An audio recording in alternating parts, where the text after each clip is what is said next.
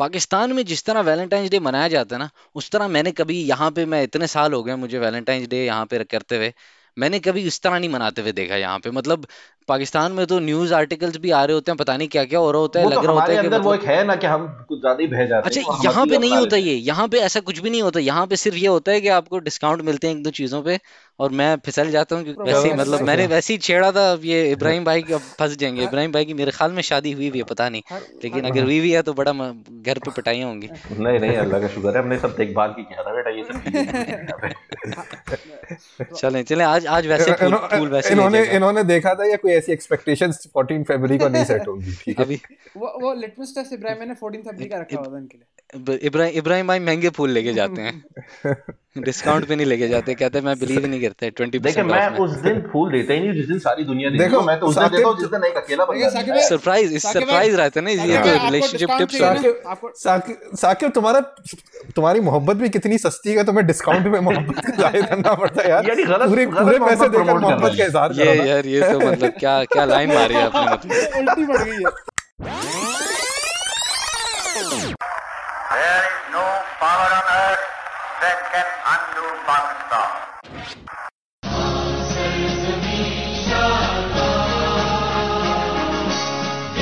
I love the Muslims. I think they're great people. Yesterday, my 11 year old son telephoned me from Karachi, and he said to me,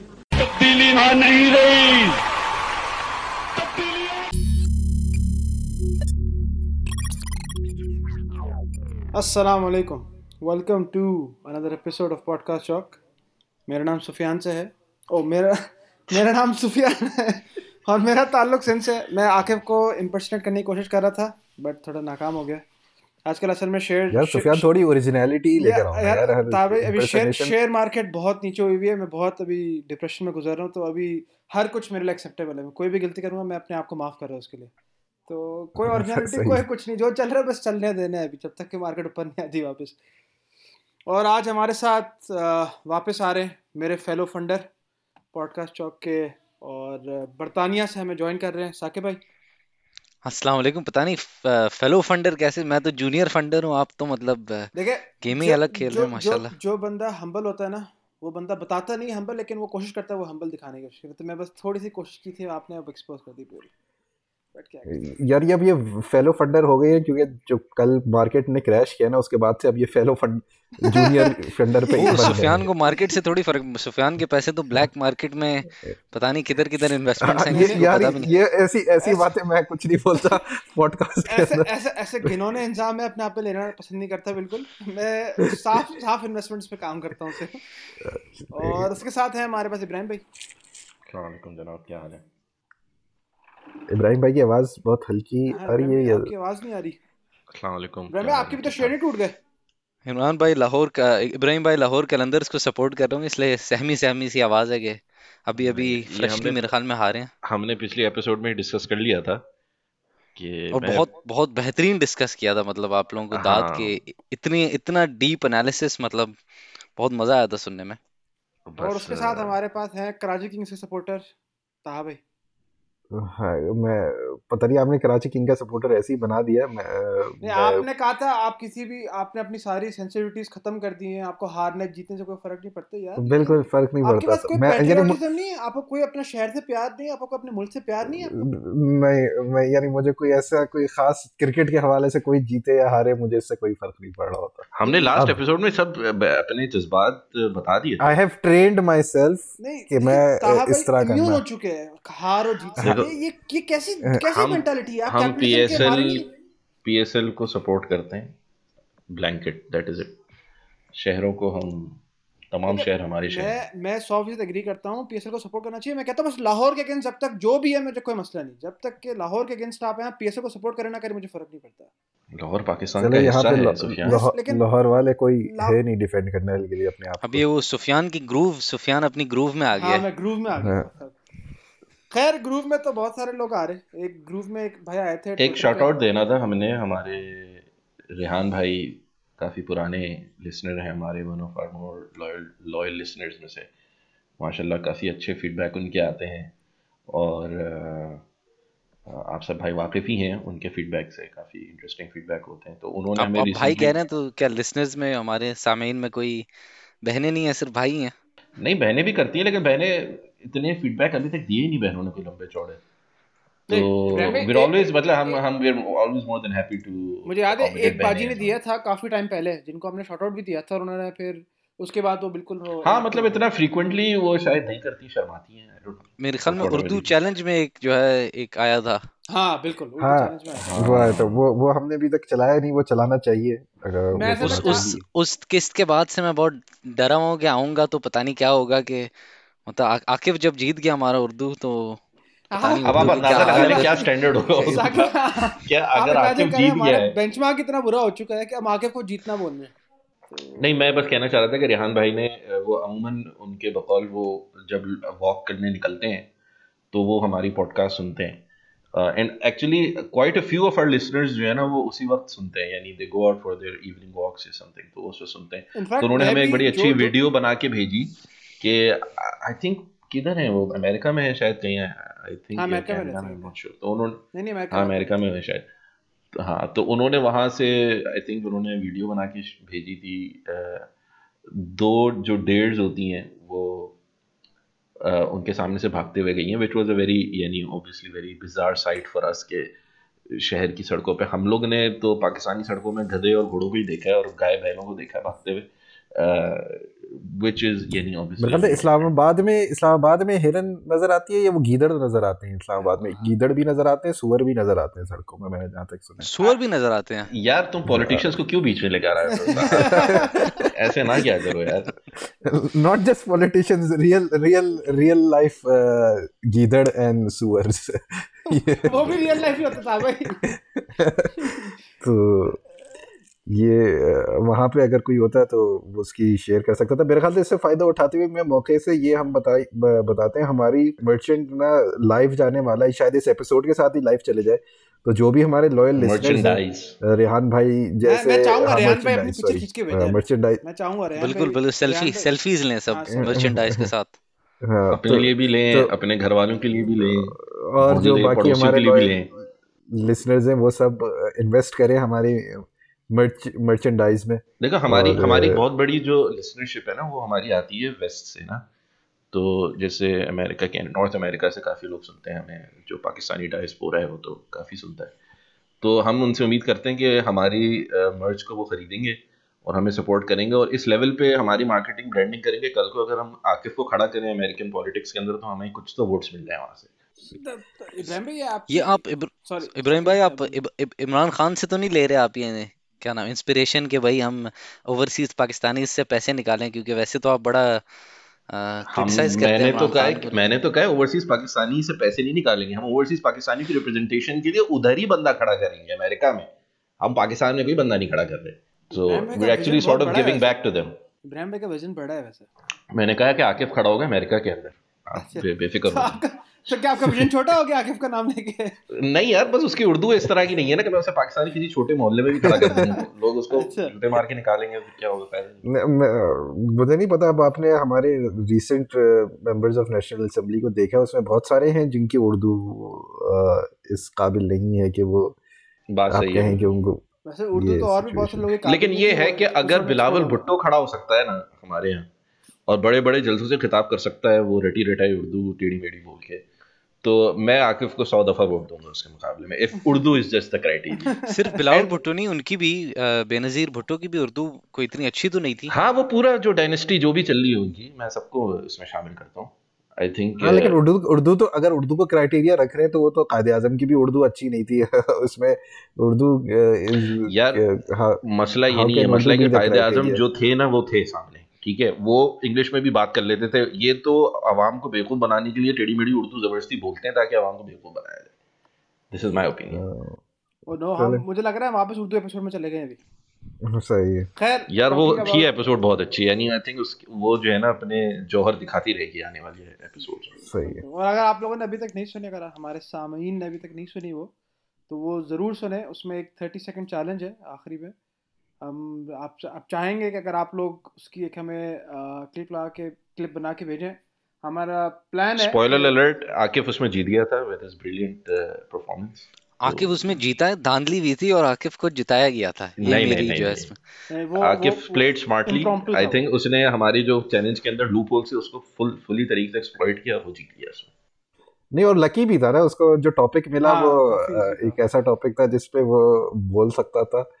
और लेकिन stop we should stop making excuses and own up के हमारी उर्दू को बहुत बेहतर होने की ज़रूरत है। ऑल्सो ओन अप के आके बहुत अच्छा है उर्दू में ये भी ओन अप करना पड़ेगा हमें।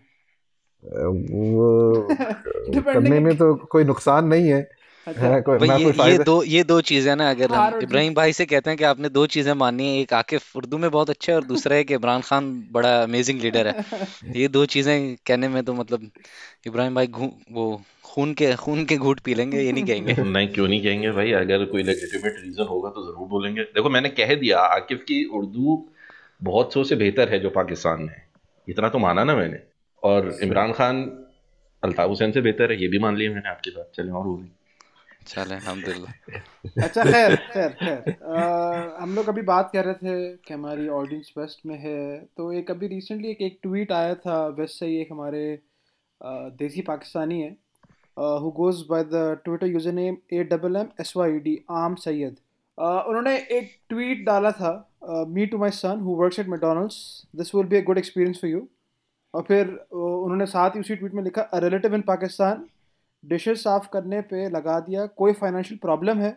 आई मीन सीरियसली तो जब ये मैंने ट्वीट पढ़ा तो मैं शुरू में तो हंसा बट फिर मैंने अपने आप में सोचना शुरू किया कि यार तो वाकई में कुछ, ये एक चीज़ है जो कि मैंने खुद भी नोटिस की हुई है।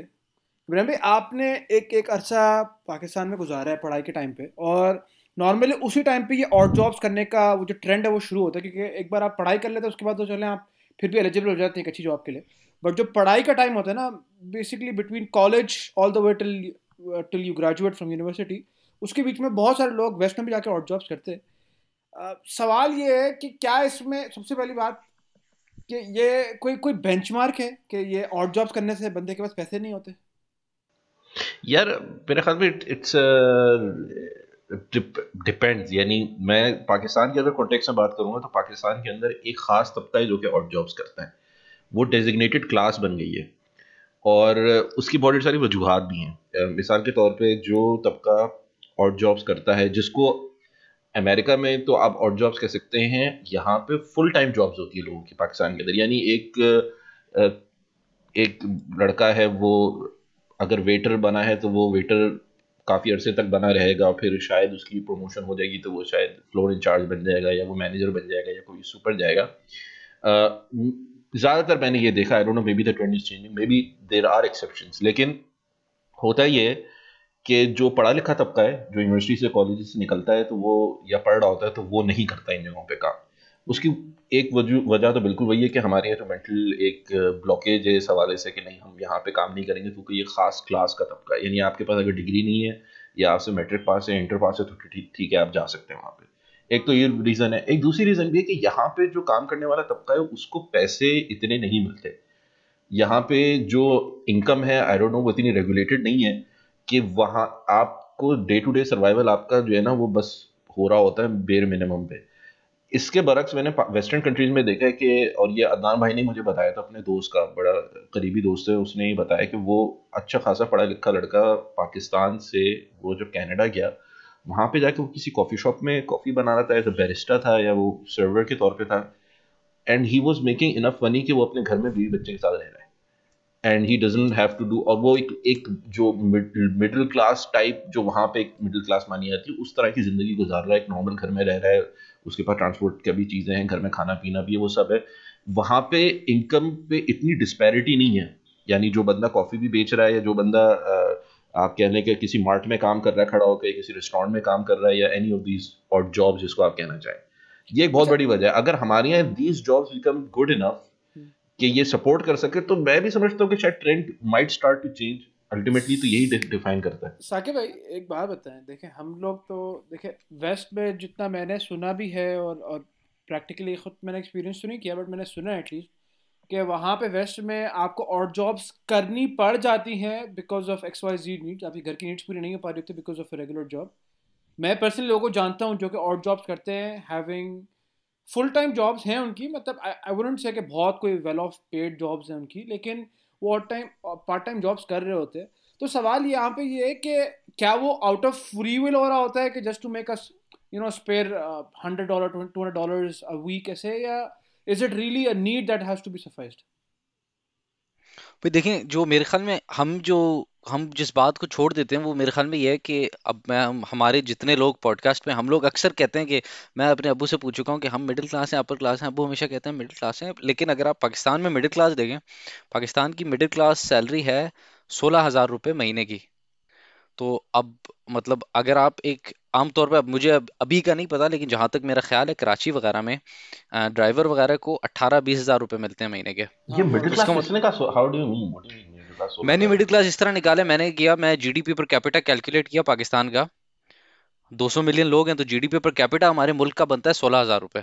तो आप एक जो आपका जो एवरेज इनकम है पूरे पाकिस्तान की अब इसमें देखें गाँव वाले भी हैं शहर वाले भी हैं। शहर वाले आमतौर पे निस्बतन अमीर होते हैं। तो हमारे शहर वाले इवन जो लोग थोड़ी सी मतलब हम इनको कहते हैं कि ब्लू कॉलर जॉब्स हैं, जो कि मतलब इस बंदे ने डिग्री वगैरह नहीं की, वो भी जो आपका ड्राइवर है, वो अट्ठारह बीस हज़ार रुपये कमा रहा होगा तो वो भी पाकिस्तान के मुकाबले में मिडिल क्लास या अपर मिडिल क्लास में आना शुरू हो गया है। तो कहाँ के जो बंदे मतलब अगर आप एक अच्छे अच्छे मतलब अहदे पे फाइज हैं, चार चार, पाँच पाँच लोग लोग दस दस, बीस बीस लाख भी कमाते हैं महीने के और अगर आप इसको फिर देखें तो ये तो लोग बहुत ही अपर क्लास में आ गए। तो हम जिस, आमतौर पर हम जिस बर्गर तबके की बात कर रहे हैं, मैं बर्गर वो जो उसको कोटेशन मार्क्स में इस्तेमाल कर रहा हूँ, क्योंकि अक्सर जो है वो बंदा ज़रूरी नहीं है बर्गर वो फॉर्ड बोलता हो। हो सकता है बंदा जो है वो किसी मतलब डिग्री वगैरह से सिंपल बैकग्राउंड से आए हो। हो सकता है मिडिल क्लास बैकग्राउंड से आए हो, लेकिन अब अपर क्लास बन गए अब उस बंदे के लिए आपको जो सैलरी मिलेगी बीस हज़ार रुपये, उसको फ़र्क ही क्या पड़ता है? तो उसको तो इवन यहाँ पे देखें, काफ़ी लोग उबर चलाते हैं। काफ़ी लोग डिलीवरू करते हैं या उबर ईट्स करते हैं या ऐसी मतलब जिस तरह करीम वगैरह है, करीम के ड्राइवर्स अक्सर जो हैं खास तौर पे वेस्ट में इसका पूरा आइडिया ये था कि जिस बंदे के पास ऑलरेडी गाड़ी हो, हम उसको थोड़े से एक्स्ट्रा पैसे दें। अगर यहाँ पे यूके में आप मिनिमम वेज देखें आठ दस पाउंड के करीब बनती है। अब अगर आप दस पाउंड पर मही, पर घंटा कमा रहे हैं तो चालीस घंटे करें चार सौ पाउंड बन गए, सोलह सौ पाउंड बन गए, जो कि आपके रुपीज़ में तो मतलब आपकी तो मतलब पार्टी हो जाएगी फाड़ी हो जाएगी क्योंकि it's not a good good conversion क्योंकि आप इट्स नॉट अ गुड क्योंकि यहाँ पे कॉस्ट इतनी ज़्यादा है बिल्कुल। लेकिन 1600 2000 दो दो तीन हज़ार पाउंड में महीने के घर चल सकता है। तो अगर दो बिल्कुल आराम से चल सकता है दो तीन हज़ार रुपए में। नहीं तो सॉरी रुपए नहीं पाउंड में। आप आप कह रहे हैं नहीं मैं मैं एक website sorry Sufiyan the News International International the News जो है मेरे ख्याल से जंग ग्रुप का उसके एक आर्टिकल है आर मिडिल क्लास उसका मैंने अभी कोई सर्च किए तो उसमें है कि पचास हज़ार मिडिल इनकम जो मिनिमम मंथली इनकम जिस हाउस होल्ड की फिफ्टी थाउज़ेंड रुपीज़ है उसको वो कंसिडर कर रहे हैं as a middle income household on average consisting of six members of family तो यानी जो पूरे घर में सब मिला मिलूकर जगह सबके अगर दो तीन लोग तीन चार अफराद सोलह सोलह हज़ार रुपए कमाएँगे तो जब जाकर वो मिडिल इनकम हाउस इसमें इसमें देखें अब इसमें देखें हाउस होल्ड की हमने डेफिनेशन चेंज कर ली। और ये और ये और ये 2017 की है ये जून 15 2017 की अ, क्या है? मैं तो कहूँगा कि अब तो ये और खराब नहीं हो बट गया ये तो आपने ये तो आपने हाउस होल्ड बदल दिया ना। अगर आप अगर आप जॉइंट फैमिली सिस्टम को देखते हैं फिर तो आपके हाउस होल्ड की मतलब फिर आपके हाउस होल्ड में कितने कमाने वाले तो आपके ज़्यादा हो गए ना। हम्म। अगर हाँ तो यही कह रहे हैं ना ये ये मिडिल इनकम हाउस होल्ड की बात कर रहे हैं। तो ये तो बिल- तो मैं मैं तो पर्सन की बात कर रहा था। नहीं लेकिन हाउस होल्ड के अंदर जब जब लोग क्यूमुलेटिव जब इनकम होगी अक्यूमुलेट कर रहे हैं तो ज़्यादा आसान होता है। लोग they prefer living in joint systems या जॉइंट इसमें सवाल हो जाता है हम जो जॉइंट फैमिली सिस्टम की एक अलग बात है हाँ कि पाकिस्तान में लोग प्रेफर करते हैं जॉइंट फैमिली सिस्टम या इसलिए करते हैं क्योंकि मजबूरी है? क्योंकि इसमें दोनों चीज़ें दोनों चीज़ें मेरे ख्याल से साकिब। भाई लेकिन मैं अगर अगर हम मिडिल इनकम की बात करें या मिडिल क्लास की बात कर रहे हैं तो यानी एक वजह आप जो कह रहे हैं सिक्सटीन थाउज़ेंड की जो आपने जो फिगर दी है वो तो इंडिविजुअल अगर अकेला रहे वो तो फैमिली इंडिविजुअल है बिल्कुल वो हाँ इंडिविजुअल इनकम है। इंडिविजुअल है लेकिन अगर फैमिली के साथ रहे तो सोलह हज़ार में मैं अगर सोचता हूँ तो बहुत ही मुश्किल लग रहा है गुजारा किसी का भी। यानी आप है। मैं कहता हूँ जॉइंट फैमिली पचास हज़ार रुपये भी बहुत मुश्किल है। लेकिन ये मैं वही कह रहा हूँ ये तो तीन चार साल पुरानी फिगर है जो मैं कोट कर रहा हूँ। लेकिन यहाँ पे सवाल एक और चीज़ उठ रही है ना यहाँ पे जो जिन साहब ने ट्वीट शेयर किया था कि उनके बेटे गालिबन कहीं बाहर पढ़ने गए हैं जिसकी वजह से वो वहाँ पे जॉब कर रहे हैं कोई और जॉब मैकडोनल्ड के अंदर जिसके बाद घर वालों ने कहा कि यार कोई घर में कमाने का कोई वो नहीं है। इसमें यानी यानी पैसे कम पड़ गए हैं जो तुम्हें ये काम करना पड़ा। इसमें मैंने मेरे कुछ दोस्त थे जो यूके ही गए थे पढ़ने के लिए उसमें काफ़ी उन्होंने काम किया था, बाहर इसी तरह की, यानी सबवे और इन जगहों पे काम किया था। तो उसमें कुछ लोगों ने किया था, कुछ लोगों ने नहीं किया था, यानी कुछ टाइम के लिए किया था। तो उसमें एक और ये सब middle class middle class household से ताल्लुक़ रखने वाले थे। और इसके अंदर वही होता है कि जो लोग बाहर पढ़ने जाते हैं आमतौर पर वो ये प्रोफेशन या ये जॉब्स करते हैं ताकि जितना भी मिडिल क्लास हो मिडिल क्लास के लिए बाहर की तालीम अफोर्ड करना it it is a struggle यानी ठीक है, वो बच्चों को बाहर भेज देंगे, लेकिन it really helps them out कि अगर बच्चा खुद अपने कुछ पैसे जोड़कर यानी महीने का खर्चा निकाल ले स्कूल की, यानी यूनिवर्सिटी की और इंस्टीट्यूशन की कॉलेज की फ़ीस घर से मिल रही हो, ठीक है। तो वो एक आसानी हो जाती है कि घर वालों को ये वाला एडिड बर्डन उनके ऊपर से कम हो जाता है, जो जो भी फंड कर रहा होता है स्पॉन्सर कर रहा होता है। तो इसलिए ये लोग आमतौर पे और जॉब्स करते हैं, लेकिन सिर्फ़ एक ये मेजर रीजन है। वरना हमारे यहाँ जो कॉन्सेप्ट है या जो सोच है क्योंकि जब तक वो पाकिस्तान के अंदर होते हैं तो मिडिल क्लास जो एक एक एक जनरल मिडिल क्लास के लिए it is considered beneath them कि वो ये वाली किस्म की जॉब तो करें जाकर पिज्जा वो बाहर जाकर तो पिज्जा हट और मैकडोनल्ड में करेंगे केएफसी में करेंगे लेकिन पाकिस्तान के अंदर रहते हुए कभी भी प्रेफर नहीं करेंगे कि हम ये जॉब करनी पड़े क्योंकि ये जिस तरह इब्राहिम भाई ने कहा कि इट इज़ एसोसिएटेड विद इसको मुंसलिक ही एक लोअर इनकम क्लास से किया जाता है या लोअर सोशियो इकोनॉमिक क्लास से एसोसिएट किया आई जाता है। Think let's let's set the ground clear मतलब सबसे पहले तो एक चीज़ हम सब एक्सेप्ट कर सकते हैं कि ये कोई ऐसी जॉब नहीं है कि कोई एक पर्टिकुलर क्लास पे कैटेगराइज की जाती है।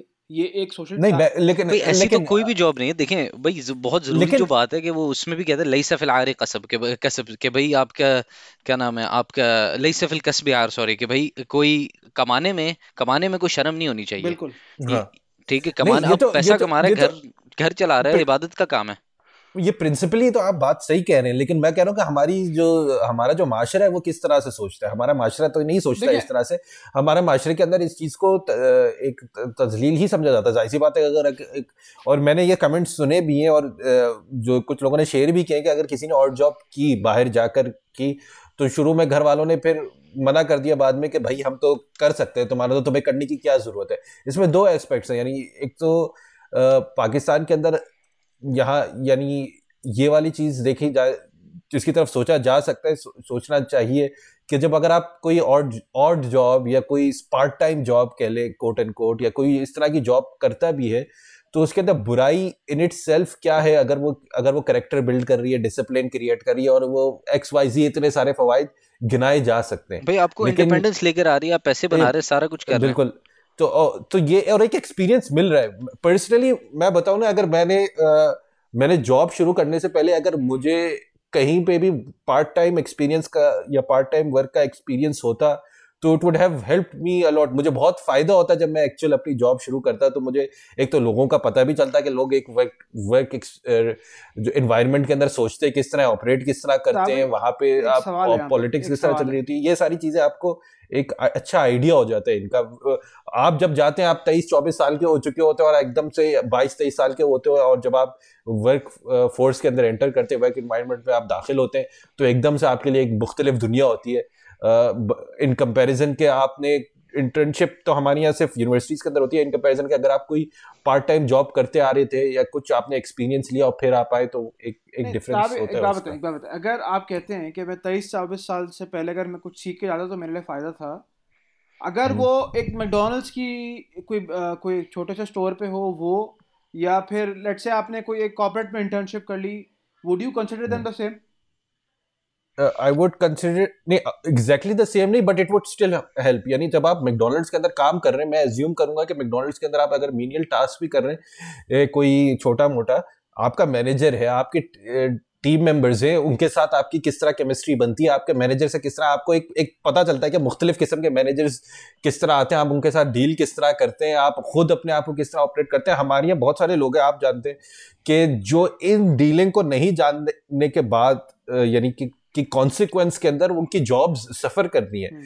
कि वो किस तरह ऑपरेट करना है उन्होंने एक एक वर्किंग एनवायरनमेंट के अंदर। अनफॉर्चुनेटली हर कोई ऑनेस्ट और स्ट्रेट फॉरवर्ड और इंटेग्रिटी की तरह तो नहीं ऑपरेट करता। हमें पता है हमारे वर्क एनवायरनमेंट के अंदर देश एक पॉलिटिक्स एक अनफॉर्चुनेट पार्ट है हमारे मौजूदा यानी जो जमाने की जो जो वर्क एनवायरनमेंट है उसके अंदर। और हम जानते हैं कि बहुत सारे अच्छे लड़के काम करने वाले लड़के स्किल्ड लड़के वो इन चीज़ों से डील नहीं कर पाते और फिर वो सफ़र करते हैं। अच्छा कुछ मैं मैं अगर आपको एक प्रैक्टिकल एक्सपीरियंस बताऊँ मेरी दादी मुझे बताती थी कि जब वो पार्टीशन हुआ था ना पार्टीशन के बाद बहुत सारे लोगों ने अपना घर बार सब छोड़ दिया था और काफ़ी सारे लोग काफ़ी रईस होते थे एक टाइम पे जो कि बिल्कुल वो पार्टीशन के बाद बिल्कुल मतलब वेरी दे लॉस्ट एवरीथिंग मतलब लेजिट एवरीथिंग घर बार जो पैसे थे सब कुछ वो डूब गए ना।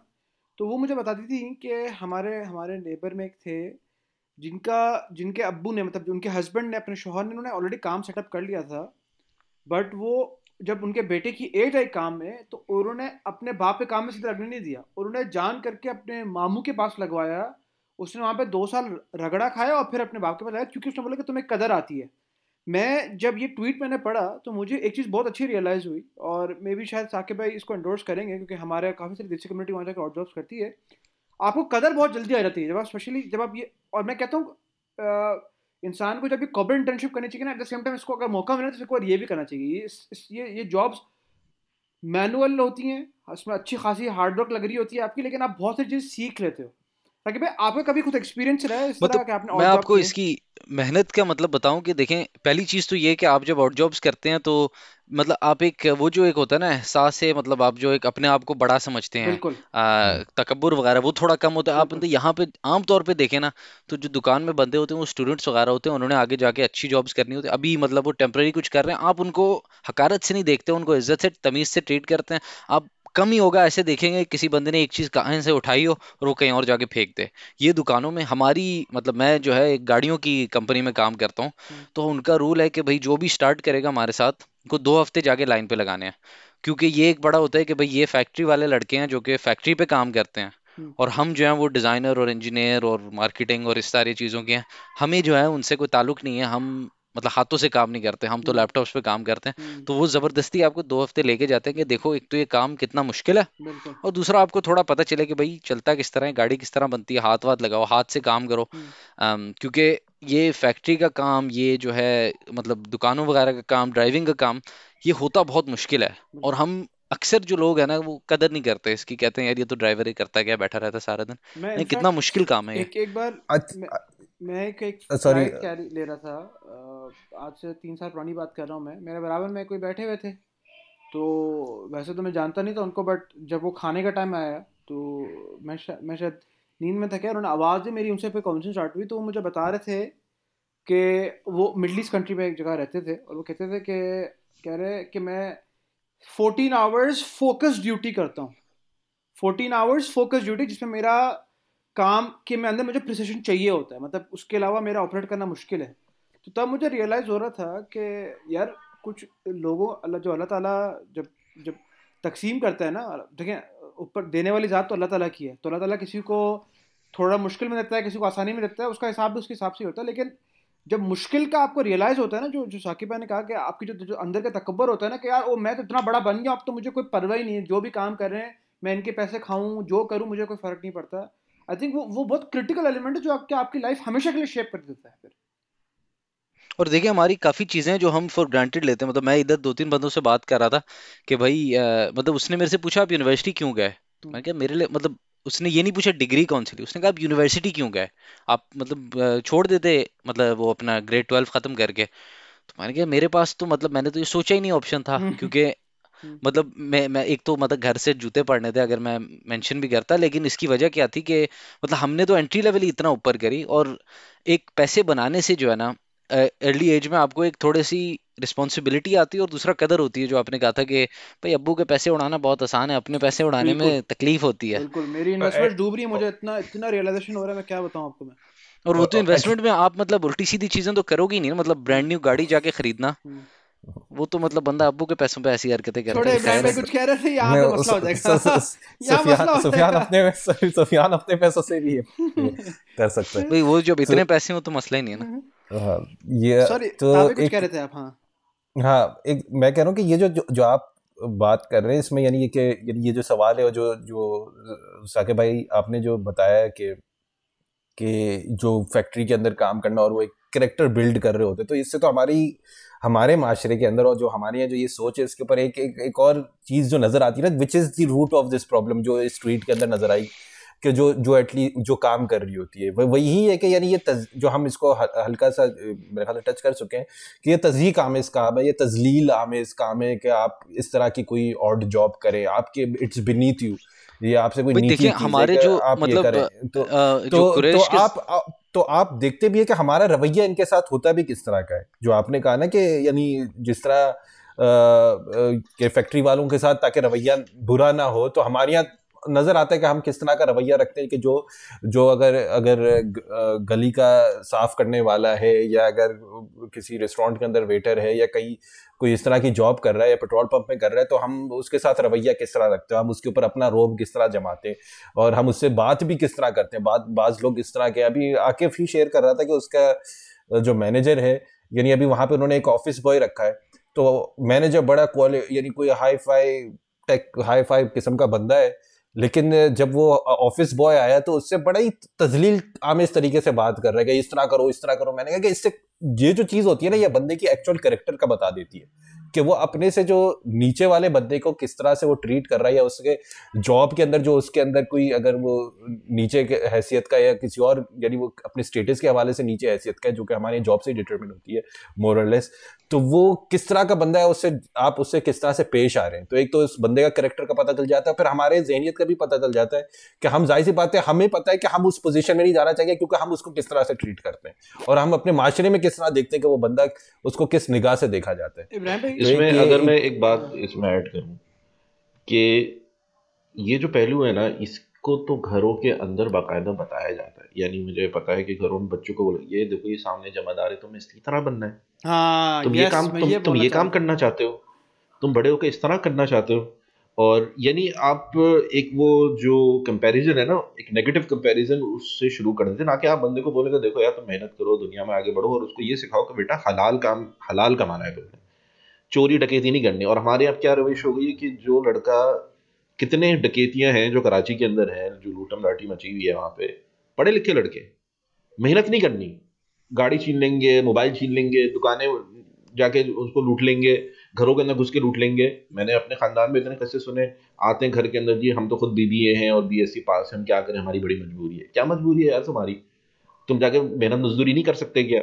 तुम्हें हलाल और हराम का फ़र्क नहीं पता। हलाल, हराम का फ़र्क नहीं सिखाएँगे। इस तरह से आप ये देख लें कि ये थ्रू आउट द सोसाइटी ऊपर तबके के अंदर भी एक लड़का जो कि गवर्नमेंट ऑफिसर लगा है, वो अंडर द टेबल खूब पैसे लेकर आता है, हराम से लेकर आ रहा है, लेकिन उसकी शादी हो जाएगी उसके घर वाले भी बड़ा सराहेंगे उसको बोलेंगे हाँ देखो उसने गाड़ी भी रखी है, घर भी रखा है, सब कुछ रखा है, कमाता वो हराम है। उसके उसके मुकाबले में एक वो लड़का जो कि शायद कहीं पे वेटरी कर रहा हो या कुछ, उसकी शादी नहीं होगी भाई। वो हलाल कमा रहा है, वो उतना है कि वो इज़्ज़त के साथ भी रह रहा है, उसने अल्लाह को जवाब भी उसके अंदर एक एहसास है कि माशरे के अंदर किस तरह लेकर चलना है। लेकिन उसकी, उसको कोई अपनी बेटी नहीं देगा।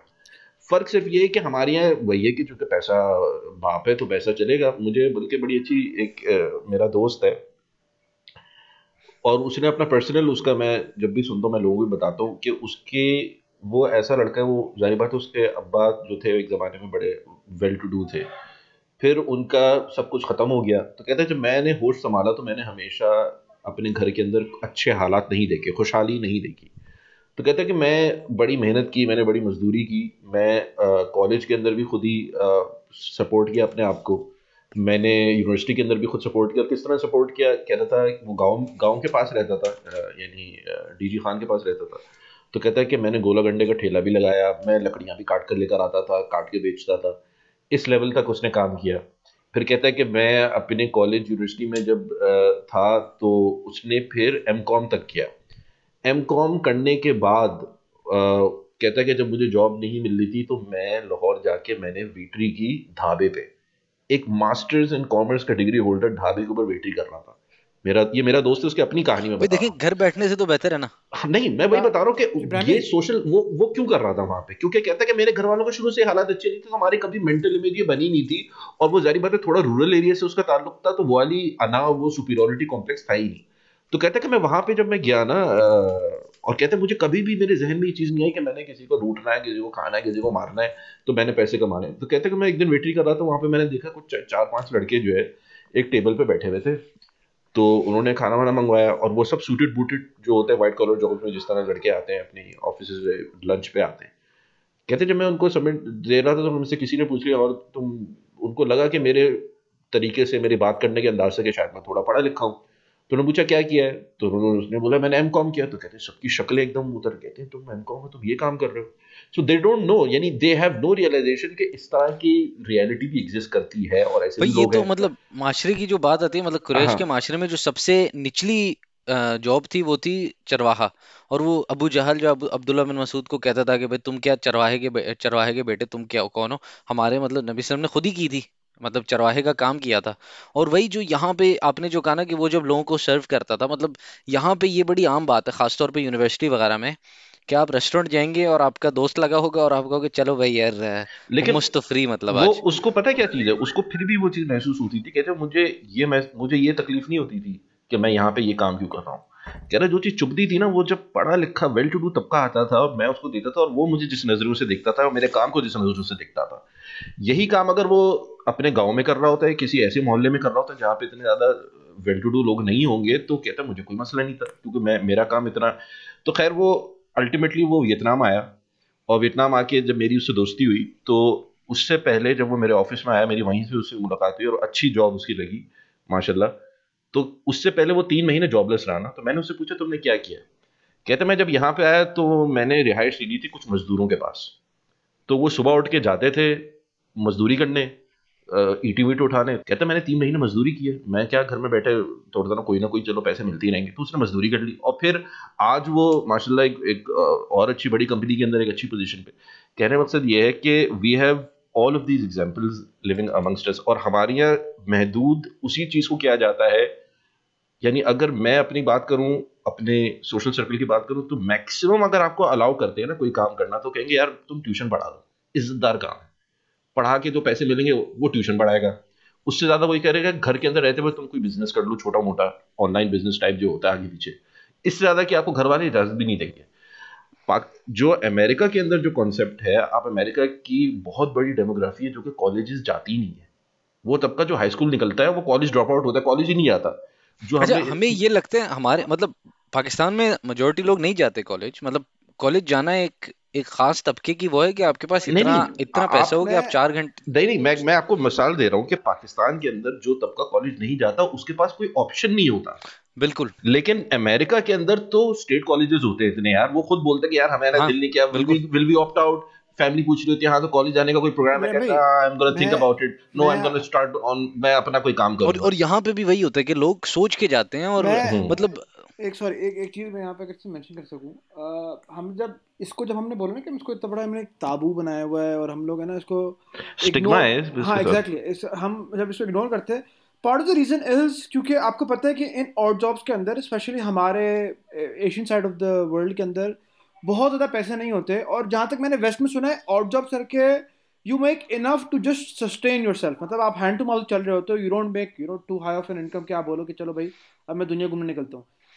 मतलब आप ज़िंदगी भर नहीं करेंगे लेकिन एज एक वो क्योंकि देखें इसमें हम लोग अक्सर सोचते हैं कि यार ये गोरे तो हैं ये तो अपना 16 साल की उम्र पे अपने बच्चों को घर से निकाल देते हैं। बाय द वे आम तौर पे ऐसा नहीं होता। आम तौर पे ये होता है कि भाई अब तुम 16 साल के हो गए हो अब तुम मतलब पार्टियाँ करने जाते हो तो मतलब खाना खाने दोस्तों के साथ जा रहे हो तो इसके पैसे मैं क्यों दूँ? घर हम्म पे खाना है मैं दूँगा रेंट मैं दूँगा।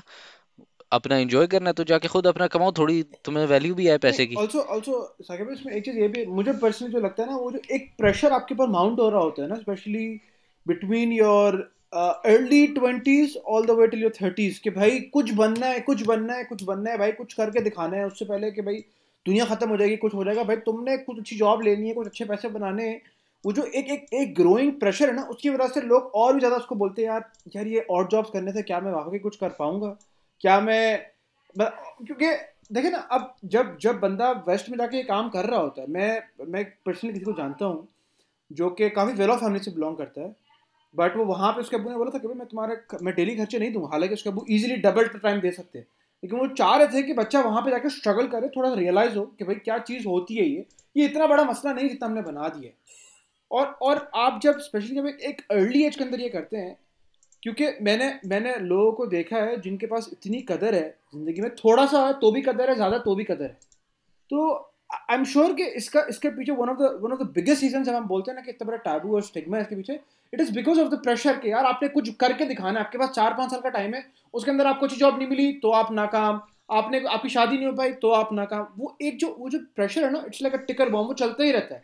वन आफ्टर दी अनदर वो एक के बाद ट्रिगर हो रहा होता है और फिर एक पॉइंट पे आके बंदा बोलता है, भाई खत्म, मेरे साथ कुछ नहीं हो पाता और कुछ नहीं होता और इसमें अब वही है ना कि भाई आपको पता है कि भाई कुछ नहीं होगा तो अब अब्बा के घर बैठे रहेंगे ज़िंदगी भर।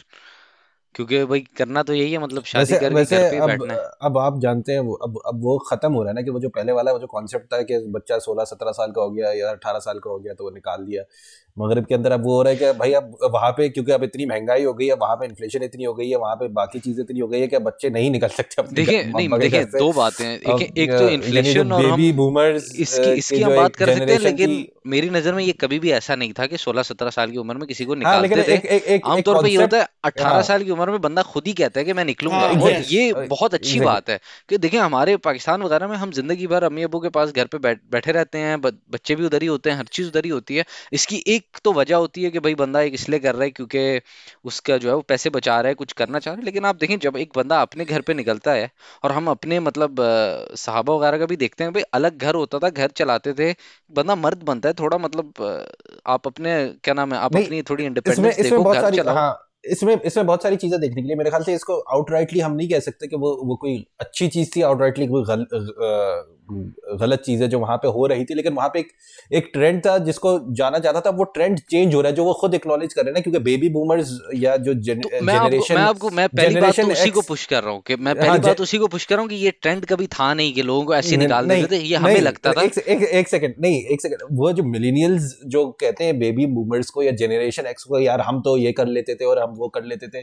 तो मिलेनियल्स और जनरेशन जी जो अब कह रही है वो यही कह रही है कि भाई तुम लोग के टाइम पे जो खर्चे थे वो यही कहते हैं ना जो पुरानी जनरेशन है वो वो नई जनरेशन कह रही है कि तुम लोग घर में बैठे रहते हो यानी तुम हाँ। लोग जॉब मिलती नहीं है तो यानी तुम लोग यूनिवर्सिटी के बाद भी आकर हमारे घर पे आकर टिक जाते हो। हम थे जो अपने अम्मा अब्बा के घर से बाहर निकल गए थे यानी जब हमने किया तो हमने खुद किया तो वो आर्ग्यूमेंट ये होती है कि भाई आपके जमाने में घर घरों की कीमतें जो इनकम थी जो इन्फ्लेशन थी जो ये सारी चीज़ें बहुत डिफरेंट थी अब हमारे टाइम पे वो सब चीज़ें डिफरेंट हो गई है। बिल्कुल नहीं ये तो बात अब आपकी बिल्कुल सही है कि उस वक्त भी लोग चाहते थे निकलना अभी भी चाहते अब ये पहली दफ़ा हो रहा है कि मतलब काफ़ी ये नंबर्स वगैरह निकल रहे हैं कि पहली दफ़ा लोग मतलब तीस तीस साल के बच्चे अपने अप- अपने अप- अम्मा अब्बा के घर पे बैठ रहे हैं और इसकी वजह है कि कीमतें इतनी बढ़ गई हैं लेकिन लेकिन इसमें बुराई मैं वही कहूँगा कि अम्मा अब्बा के घर में बैठना इन इट सेल्फ कोई बुरी चीज़ नहीं है। यानी हमारे बुरी चीज़ इस तरह है, देखें आप अपनी आप अपनी जो है ना देखें एक पहली बात ये आती है कि आपने जब शादी करनी है तो हाँ, आपकी बेगम का इस्लाम में हक है कि आप उसको अपनी जगह दे के दें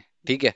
क्योंकि बहुत मुश्किल होता है आप देखें हम लोग जो है ना एक हम लोग साथ रहने के लिए नहीं बने मतलब आप एक अपना इंडिविजुअल वो होता है आपके अपने आइडियाज़ होते हैं हर चीज़ होती है कि भाई घर किस तरह चलाना है बच्चों को किस तरह देखें बड़ा करना देखें है। देखें अल्टीमेटली देखें ठीक है आप ये तो कह सकते हैं कि बाकी बहन भाइयों के साथ ना रहें अगर वो उनके पास इस्ता- इस्तात है यानी बाकी बहन भाई अगर उनकी फैमिलीज़ और आपकी फैमिलीज़ अलग है तो ठीक है अगर एक खातून चाहती को कि उनका अलग घर हो और अपनी फैमिली हो। लेकिन अम्मा अब्बा का तो कहीं किसी ने तो ख्याल रखना है ना वो अम्मा अब्बा किसी किसी के ख्याल रखने में अलग बात है ख्याल रखने में होता है हाँ। वो आपके घर आएँगे। हाँ ठीक है वो आपके घर आए या आप उनके घर रह हैं? नहीं नहीं देखें बिल्कुल बात बिल्कुल अलग हो गई ना। नहीं देखें आप किसी के घर रहना अलग नहीं वो आपके घर रहना बिल्कुल फ़र्क हो मेरा गया। ख्याल में बहुत सारी एग्जैक्टली assumptions पे हम यहाँ पे चल रहे हैं। हाँ आप नहीं आप आप पहले ये और कर रहे हैं कि अम्मा अब्बा जिन्होंने पूरी ज़िंदगी अ, इतना हाँ कमाया और अपना घर बनाया ये तो वेस्ट के अंदर भी हाँ। नहीं होता वो भी किसी के घर नहीं हाँ। रहना चाहते। कहते हाँ, हमारा घर है हमारी जगह है। तो आपके ख्याल में कि आपके माशरे के अंदर अम्मा अब्बा का दिल नहीं चाहेगा कि वो अपने ही घर में रहे और जहाँ पे उनकी अपनी चले? आपको पता है कि अम्मा तो अब्बा की चले नहीं बट होती देखें अब इसमें ये क्यों ज़रूरी है कि वो मेरे घर पे ही रहे? मतलब मैं उनके बराबर में घर ना ले लूँ? भाई आप तो आइडियल है ना। आप बतलाइए कि दुनिया में तो आप हाइपोथेटिकल्स की बात कर रहे हैं ना ऐसा तो नहीं होता कि बात कहाँ कर रहा हूँ? भाई मतलब बात सारी है ना कि नहीं देखिए आप देखें मेहनत करके अपना घर चलाएँ। नहीं आप ये समझ रहे हैं कि everything happens because you can try for it and it will happen हमें पता है कि पाकिस्तान के अंदर बहुत मजबूरियाँ होती हैं लोगों की उनके पास अपॉर्चुनिटीज़ नहीं होती उनके पास आप देखें सेट ऑफ़ अपॉर्चुनिटीज़ की बात है देखें देखें आप ये कह रहे हैं कि ट्राई ही ना करो ठीक है मैं कह रहा हूँ ट्राई करो अगर नहीं हो सकता तो दैट्स एन एक्सेप्शन पैसे नहीं है खत्म बात। लेकिन आप ये कह रहे हैं कि तो बुरी बात ही नहीं है कि लोग अपने नहीं मैं आपको एक बात बताता हूँ। देखें अल्टीमेटली क्या होता है कि हमारी जो कल्चर है ना वो क्या है कि अम्मा अब्बा को हम क्या हमने ख्याल रखना है? देखिए ये जो जिस एक्सट्रीम पे ये कॉन्सेप्ट वेस्ट के अंदर गया है ना कि 18 साल की उम्र में उसको आज़ादी दे दो और उसको जाना चाहिए। तो he is not only leaving their house he is actually abandoning जो कॉन्सेप्ट ही होता है कि अब अम्मा अब्बा भाई तुम अपना ख्याल रखोगे और तुम बूढ़े भी हो जाओगे तो वहाँ पे यही देखते हैं जो ओल्ड होम्स का कॉन्सेप्ट है बहुत तेज़ी से बढ़ा है। अम्मा अब्बा का पता ही नहीं कहाँ पे बच्चे कहाँ पे हैं सालों साल मुलाकात भी नहीं होती ये और अच्छा मैं आपको वही बता रहा हूँ ना ये कि हम देखें हम जो आप जो न्यूज़ वगैरह में देखते हैं ना और मैं इसलिए अब ये कह रहा हूँ क्योंकि मैं अब बहुत सारे गोरों से मिलने लगा हूँ और जहाँ तक मैंने देखा है मतलब 95% वो अपने अम्मा अब्बा का ख्याल रखते हैं, सिर्फ़ इस तरह रखते हैं कि बराबर में रहेंगे, करीब में रहेंगे, हफ़्ते में तीन दफ़ा मिलने जाएँगे। सिर्फ़ ये वो हमारे घर पे नहीं रहते, वो इसलिए कि वो हमारे घर रहना भी नहीं चाहते। लेकिन हमारी जो, अब मैं जब मतलब मैं मैं जो तो चंद साल हुए हैं मतलब यहाँ पे आठ दस साल हुए हैं पहले मुझे हमेशा ही बताया जाता था कि ये तो अपने अम्मा अब्बा को मतलब फेंक के आ जाते हैं और इस तरह करते हैं और सारा कुछ करते हैं। बाय द वे काफ़ी लोग खुद डिसाइड भी नहीं करते, इनके अम्मा अब्बा खुद ही जो है कहते हैं कि नहीं, हम जो है इधर रहने जा रहे हैं। जो आपको फ्लोरिडा के फॉर एग्जांपल वो है कि भाई फ्लोरिडा में सब रहते हैं बुढ़े और बड़े खुश रहते हैं भाई अपने उसमें हैं उनकी अपनी कम्युनिटी चल रही है क्योंकि आपके घर रह देखिए लेकिन मैं आपको एक बात बताऊँ उसके नतज है माशरे के ऊपर। हमारे यहाँ हम्म। बड़ों का एक मरतबा है। हम उनको एक इज़्ज़त देते हैं और उनकी से है और देखिए इज़्ज़त का इज़्ज़त देना और घर में घर में रहने में दो बहुत बड़ी बड़ी मतलब ये बड़ी जंप है ना। किसी के घर रहना और उनकी इज़्ज़त करना सा- सात सा- दुनिया नहीं नहीं आप आप आप सोचे एक सेकंड एक एक सेकंड आप आप क्योंकि सहाबा कराम की मिसाल दे रहे थे ना कि जो जो सहाबा जो हज़रत उमर जब बूढ़े हो गए और हज़रत अबू बकर बूढ़े हो गए और हज़रत उस्मान बूढ़े हो गए उनके बच्चे कहते हैं यार ये ये ओल्ड होम है आप जाएँ इसमें जाकर सब रहें या या ये सारी आप लोग जाकर रहें या वो खुद कहते हैं कि हम जाकर इस जगह रह रहे हैं।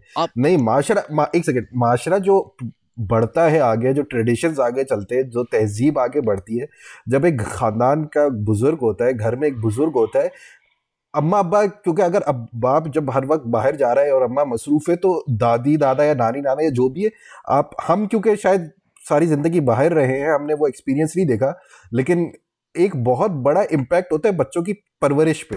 देखिए मैं मैं ये नहीं कह रहा कि आप उनसे मिले ही ना ना। ज़रूर आप मिले बराबर में उनका घर है। परवरिश आप ये बाहर में छोड़ के ये दो घंटे भाई हफ़्ते में तीन दफ़ा जाके मिलने से कुछ नहीं होता मिलने से नहीं होता। हफ़्ते में चार हफ़्ते में पाँच दफ़ा मिले बराबर में रह रहे हैं ऐसा मतलब नहीं होता ऐसा नहीं होता। बराबर में घर है सामने उनका घर है। हाँ ठीक मतलब है चले बराबर और सामने की ठीक है बात अलग है लेकिन पाकिस्तान के अंदर जहाँ पे पहले से घर यानी आप कराची की मिसाल ले लें गुलशन के अंदर एक मिडिल क्लास फैमिली रह रही है नॉर्थ आजाबाद में रह रही है। ठीक है उनका एक घर है तीन बच्चे तीन बच्चे बड़े हो गए शादी हो गई। भाई अब ऐसा नहीं है कि नॉर्थ दादा बराबर में आपको घर मिल जाएगा उधर घर मिल जाएगा बहुत मतलब मुश्किल होता है दूर मिल जाए। पाँच मिनट दूर इस तरह कुछ यार करीब में मतलब अच्छा देखिए इसमें मैं आपको बहुत ज़रूरी बात जो है ना हम हम अभी कंपेयर कर बहुत हम अभी कंपेयर कर रहे हैं दो हम कंपेयर करें दो एक्सट्रीम्स को। आप कह रहे हैं कि वेस्ट में ये होता है और पाकिस्तान में होता है आप देख लें अरब ममालिक में क्या होता है। अरब ममालिक में हर आप इवन घरों का जो देखिए पाकिस्तान में जिस तरह घर बने जाते हैं ना हर कमरे का बाथरूम होता है। क्यों? क्योंकि वो अस्यूम करते हैं कि आप जॉइंट फैमिली सिस्टम में रहेंगे। लेकिन आप अगर अरब ममालिक में देखें तो हर घर एक इंडिविजुअल यूनिट होता है क्योंकि अस्यूम ये करते हैं कि आपकी शादी होगी आप घर छोड़ के जाएँगे करीब ही जाएँगे अम्मी अबू करीब रहेंगे और जितने आपके अरब दोस्त होंगे बहुत बहुत नादिर है कि वो लोग इस तरह रहते हैं। वो हमें देख के कहते हैं यार ये अजीब लोग हैं मतलब सब साथ रहते हैं। यहाँ पे बाय द वे मैं अपने मतलब क्या नाम है मेरी फैमिली जो मेरे जो वो हैं मेरा ससुराल तो अरब्स हैं वो हमेशा कहते हैं यार ये बड़े बड़े जो इतने बड़े घर होते हैं ना सात बेडरूम वाले ये हमेशा देसियों के होते हैं और कोई बनाता नहीं है इतने बड़े घर क्योंकि देसियों के अलावा कोई करते नहीं है काम। सही है। नहीं मैं मैं एग्री कर रहा हूँ। और तो ऐसी के बात नहीं है कि ये अरब पेरेंट्स सारे हम मतलब इनको इन्होंने ओल्ड होम्स में तो नहीं छोड़ा ये लोग भी ख्याल रखते हैं ये लोग भी करते हैं ये लोग भी मुसलमान हैं बहन भाइयों की बात कर एग्जैक्टली नहीं रहे हम वालदेन और बच्चों मैं की बात मैं वालदेन की ही बात कर रहा हूँ हाँ कि हाँ। भाई और बाय द वे आप अच्छा इसमें एक बात है कि उन्होंने कभी सोचा नहीं है लेकिन आप अगर अपने वालदेन से पूछें क्या क्या आप चाहते हैं कि हम आपके घर में क्योंकि देखें हम आपका किचन चेंज करेंगे सेटिंग चेंज करेंगे टीवी अपने हिसाब से लाएँगे हर चीज़ करें भाई आपका घर है आप अपनी मर्ज़ी से जो करना करें और हम बराबर में रहेंगे आपके। और हम अपनी मर्ज़ी से जो हाँ करेंगे। नहीं अगर इस तरह से हो सकता है तो तो ये बहुत ही अच्छी बात है। बहुत ही आप अच्छी तो बात आप है। आप अस्यूम ये कर रहे हैं कि दो घर मिलेंगे ही नहीं आपको। यार नहीं बना लेंगे। एवरेज कर रहे नहीं हम रियलिटी पे बात कर रहे हैं कि बात कर रहे हैं साकिब करता है। I am talking about the एक that middle class average Pakistani के लिए ये चीज़ें एक्सेसिबल नहीं है। जिसके लिए एक्सेसिबल नहीं है ना जिसको घर में रहना ज़रूरी है वो मजबूरी में रह रहा है। मैं उसको हाँ कुछ कह ही नहीं रहा। मैं हाँ। कह रहा हूँ देखो दिस इज़ आप इस चीज़ के लिए आप कोशिश करते हैं मेहनत करते हैं। और देखें हमेशा होगा ये कि एक शायद भाई हो जिसके पास रहना पसंद करते अब हमारे इसमें ये था कि हमारी दादी के दो कमरे थे क्योंकि दो बेटों के पास इतने थे कि वो मतलब अपने उसमें उनको अपनी जगह दी हुई थी कि या आप हर चीज़ में करें सारा कुछ करें लेकिन ये एक कंप्लीट शिफ्ट होता है कि एक आपने बहू को लेकर आना और कहना देखो ये हर चीज़ सेट है ये किचन है हम इस तरह चीज़ें करते हैं। आप अपनी ट्रेडिशंस और अपने वो सेट ये नहीं तो कर सकते। बहुत ही बहुत ही ग्रे एरिया में जा रहे हो बड़ी डिटेल के बहू को नहीं कह सकते कि दो बहू ये को तुम्हारे दो एरिया है लेकिन अम्मा अब्बा को कह सकते हैं कि ये तुम्हारे दो एरिया है इसके अंदर जो करना है नहीं अगर अम्मा अब्बा चाहे ना अम्मा अब्बा का तो अपना घर था तो अब उन्हें क्या अगर आपको अपने घर में नहीं रहना तो आप ज़रूर हमारी तरफ़ आए एक लेकिन एक मिनट मतलब यार देखें प्रिंसिपली यार ये नेगोशिएशन इस तरह नहीं चलती ना प्रैक्टिकल लाइफ के अंदर जब फैमिली सिस्टम्स होते हैं तो उस तरह नहीं चलता नहीं नहीं स्पेशली आप हाँ। घर की एलोकेशन से पहले आप बड़े प्रिंसिपली आप क्या जॉइंट जॉइंट फैमिली सिस्टम से एग्री करते हैं कि नहीं करते? नहीं मैं प्रिंसिपली ये इससे एग्री नहीं करता कि दो भाइयों की फैमिलीज़ या तीन भाइयों की फैमिलीज़ जो है वो साथ में रहें। आइडियल सीन ऐसा नहीं होना चाहिए। हर किसी का अपना घर होना चाहिए अपनी स्पेस होनी चाहिए। आइडियली इस्लामिकली भी ये चीज़ इंडोर्स्ड है ठीक है? उसमें कोई हम ये बात कर रहे हैं कि अगर पाकिस्तान के अंदर ये सिस्टम है तो वो कोई खुशी से नहीं है वो मजबूरी से है। मजबूरी ये होती है कि जो हमने अभी डिस्कस किया कि मिडिल इनकम फैमिली का इतना पैसे ही नहीं। आप मुझे पता है रेंटल एक फैमिली रेंट भी अगर दे रही हो जिसका अपना घर इसमें नहीं है। इसमें एक बहुत बड़ी बात जो इब्राहिम भाई आती है ना कि जब आप अच्छा अब देखें कह लिया हमने कि दो भाई साथ में रहेंगे तो दो भाई चले गए एक भाई रह गया। अब जब अम्मा अब्बा का घर मतलब अम्मा अब्बा की वफात हुई अब वो घर किधर जाएगा? अब वो उस बंदे के पास जाएगा जिसका घर था बट विरासत तो सबको मिलनी चाहिए। तो अब आप इसको स्प्लिट किस तरह करेंगे? क्या ये आसान नहीं होता? छोड़ के जाए ना विरासत अपने विल को लिख के जाए जहाँ पे आप विल में लिखेंगे तो ठीक है आपके विल में कितने मतलब थोड़े पैसे होंगे और ये घर होगा। घर ही आपकी जो बड़ी मतलब आपका अगर आप अपने एस्टेट को देखें तो उसके सबसे बड़ा जो हिस्सा होगा वो लाइकली आपका घर होगा। अब आप उस बच्चे को कहेंगे कि हाँ तुम हमारे घर रहे थे ना इसलिए अब इस घर को बेचो ताकि दूसरों को विरासत मिले। यार आप मतलब ये देखिए ये और लड़ाइयाँ लड़ाइयाँ सारी शुरू इसी में होती हैं। लड़ाइयाँ इसी में शुरू होती हैं कि इसने खा लिया इसने खा लिया ये अम्मी अब्बू के घर रहा। नहीं ये मैंने मैं पर्सनली तौर पे हमने अपने खानदान में और बहुत सारे खानदान में देखा हाँ होती हैं। वो कहानियाँ हमें सुनने को मिलती हैं। लेकिन जनरली जो है ना आई वुड अज्यूम के और मैंने सुना भी ये कि इससे बहुत बेहतर अंदाज में चीज़ें हो जाती हैं। इससे बहुत बेहतर अंदाज मतलब जाती हैं। देखें जनरली तो हाँ बाय द वे अब पता नहीं आपने क्या सुना जहाँ तक जहाँ तक मैंने सुना है आप देखेंगे तो आपको इसके अलावा भी बहुत ढेर सारे इश्यूज़ नज़र आएँगे भाई जहाँ तक जहाँ तक मैंने देखा अच्छा इसमें एक और बड़ा जो वो हो जाता है कि मतलब बेटी का हक तो गया ही गया। क्योंकि भाई घर तो मतलब किसी बेटे के हाथ में है या दो बेटे रह रहे थे घर में तो अब वही दोनों घर में रहेंगे अम्मी अं- तो मर गए। बेटी तो बाहर में जाए मतलब। ये जॉइंट फैमिली सिस्टम है या नहीं नहीं नहीं देखें इट्स ये बिकॉज़ नहीं है लेकिन ये उसका एक हिस्सा बन गया ना। क्योंकि भाई अच्छा देखें करना है तो वो इसके अलावा भी करेगा चाहे वो बाहर नहीं नहीं नहीं इब्राहिम भाई यहाँ पे कब्जे की बात नहीं हो रही? यहाँ पे बोल रहा है इनफॉर्मली आपने उसकी ओनरशिप ले ली है। नहीं क्यों घर ही आप कहना भाई किसी देखें का हक देखें मारा है आमतौर पे क्या होता है सम, समझें कि एक, एक फैमिली थी उनके दो बेटे थे और दो बेटियाँ थी। दोनों बेटियाँ तो घर छोड़ के चली गई। जो दो हम्म, बेटे थे वो घर में रह गए। अम्मी अब्बू मर गए। घर किसका रहा? घर तो दो बेटे जो रहते हैं घर में उन्हीं का घर रहा ना। तो हम लोग अक्सर पेपर वर्क में तो बिलीव भी नहीं इस करते। वजह से कहीं से हाँ। जस्टिफाई नहीं हो सकता कि ये जॉइंट फैमिली सिस्टम को अगर खत्म कर देंगे तो ये द थिंग बिल्कुल खत्म नहीं होगा बट देखें जॉइंट फैमिली मैं मैं बाय द वे मैं इसलिए नहीं खत्म करने का और मैं हाँ। वैसे खत्म करने का क्या भी नहीं रहा ठीक है? मैं ये कह रहा हूँ कि इसमें मसले बहुत हैं क्योंकि आप अच्छा और दूसरी बात फिर हम इसको तो खत्म होना चाहिए सा, जॉइंट फैमिली सिस्टम के जो नतज हैं मैं किस जॉइंट फैमिली सिस्टम की खत्म होने की बात कर रहा हूँ जहाँ पे पूरा खानदान एक ही एक ही घर में रहता है। कोई अच्छा फ़ायदा इसमें मुझे तो और गुस्सा इसका इससे आता है कि अब देखें पाकिस्तान में घर बने हुए अच्छा मैं अपनी उससे कह रहा हूँ कि हम मतलब हमने जो जॉइंट फैमिली सिस्टम पाकिस्तान में देखा हमने देखा बड़े बड़े बंगले होते हैं चार चार पाँच पाँच बेडरूम होते हैं बड़े बड़े सबके अपने अपने बाथरूम हर चीज़ मतलब सीन ऑन होता है। दो तीन किचन होते हैं अक्सर किचन भी अलग बने हुए होते हैं। मतलब ये सुफियान भाई के लेवल के घर होते हैं। हम्म। तो अब जो है यहाँ पे ये वो वो यूके में आके ये चीज़ करने की कोशिश करते हैं। आप यहाँ पे घर इतना छोटा मतलब हिलने की तो जगह नहीं है। मतलब बाथरूम ये हमारे कल्चर का हिस्सा है जिसको हमें चेंज करना चाहिए कि इतने बड़े बड़े घर और हर घर के अंदर पूरी पूरी फैमिलियाँ रह रही हैं। ऑब्वियसली दिस इज़ रॉन्ग मेरा मेरा एक मैं इसको जॉइंट फैमिली सिस्टम को जस्टिफाई करता ही नहीं हूँ। अनलेस कि किसी की मजबूरी हो दोनों भाई हैं जिसमें से एक भाई बहुत कम कमा रहा है ज़्यादातर लोगों की तो मजबूरी होती है ना। ताकि एक बात बट अच्छा अभी कम कमाने की भी बात वही आती है कम कमा इसलिए रहा है क्योंकि वो जॉब नहीं ले रहा क्योंकि वो कह रहे हैं कि यार मैं तो बड़े बंगले का लड़का हूँ मैं क्यों जाके सिंपल काम करूँ? मैं तो मतलब साठ हज़ार से एक सर्कुलर सर्कुलर वो चल रहा है हर चीज़ हर चीज़ कनेक्टेड है मतलब हर चीज़ तोड़ो।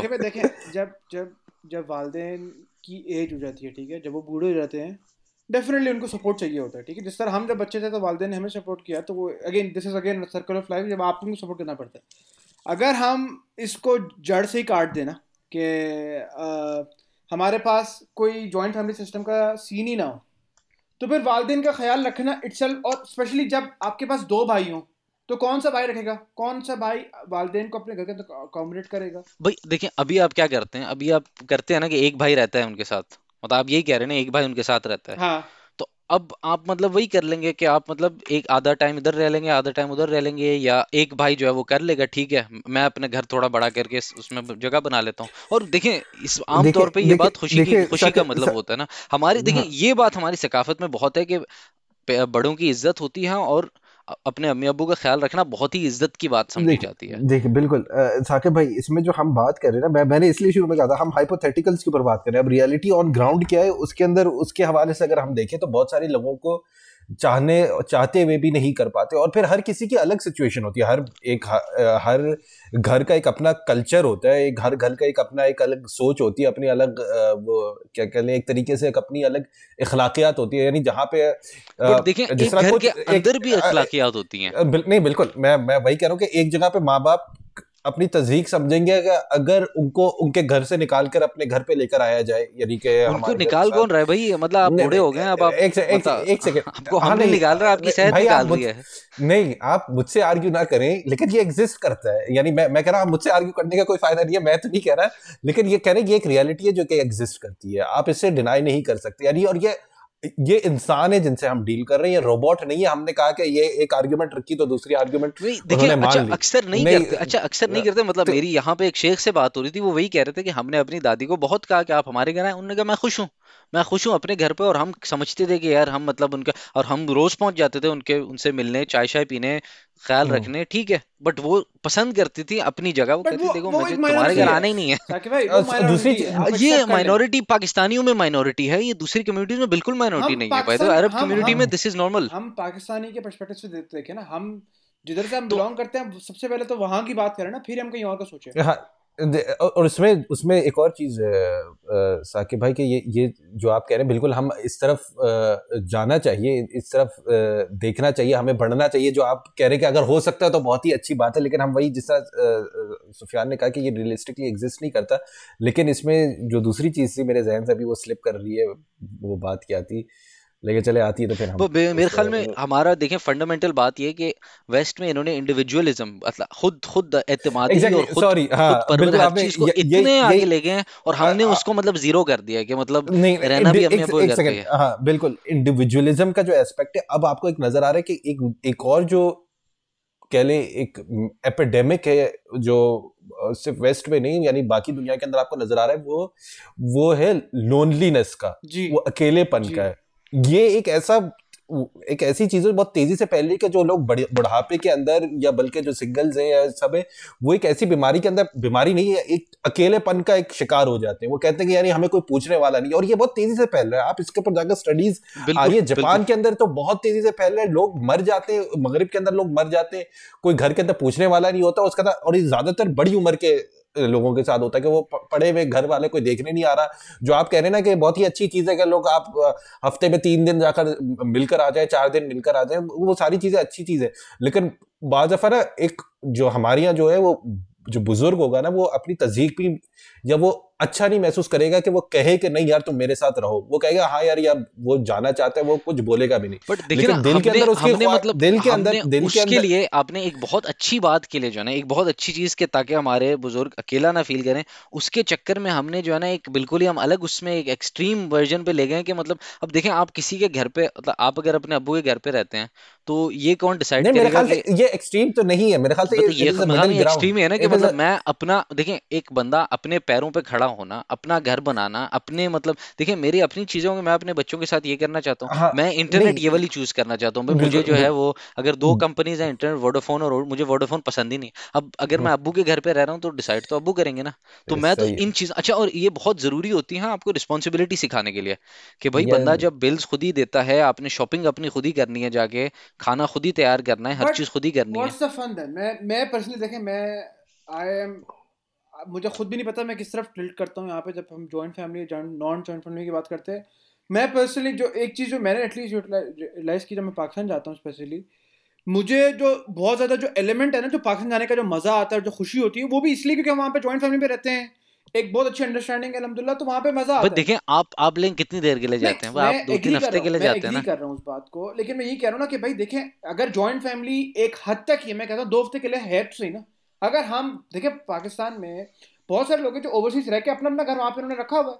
वो लोग जाते हैं अपना घर वहाँ पे खोलते हैं बीस दिन पच्चीस दिन रहते हैं और वापस रहते हैं। महीना छुट्टी का पूरी करके वापस रहते हैं। फिर देखें मैं ये कह रहा हूँ कि it's it's not it's not very black and white आप एक चीज़ को बोल के खत्म नहीं कर सकते वहाँ पे। मैं पर्सनली नहीं एक और चीज़ है एक और चीज़ है मैं साथ तुम्हारी बात के एवरीथिंग जिस तरह तुम कह रहे हो ना एक्सट्रीम्स में नहीं होनी चाहिए।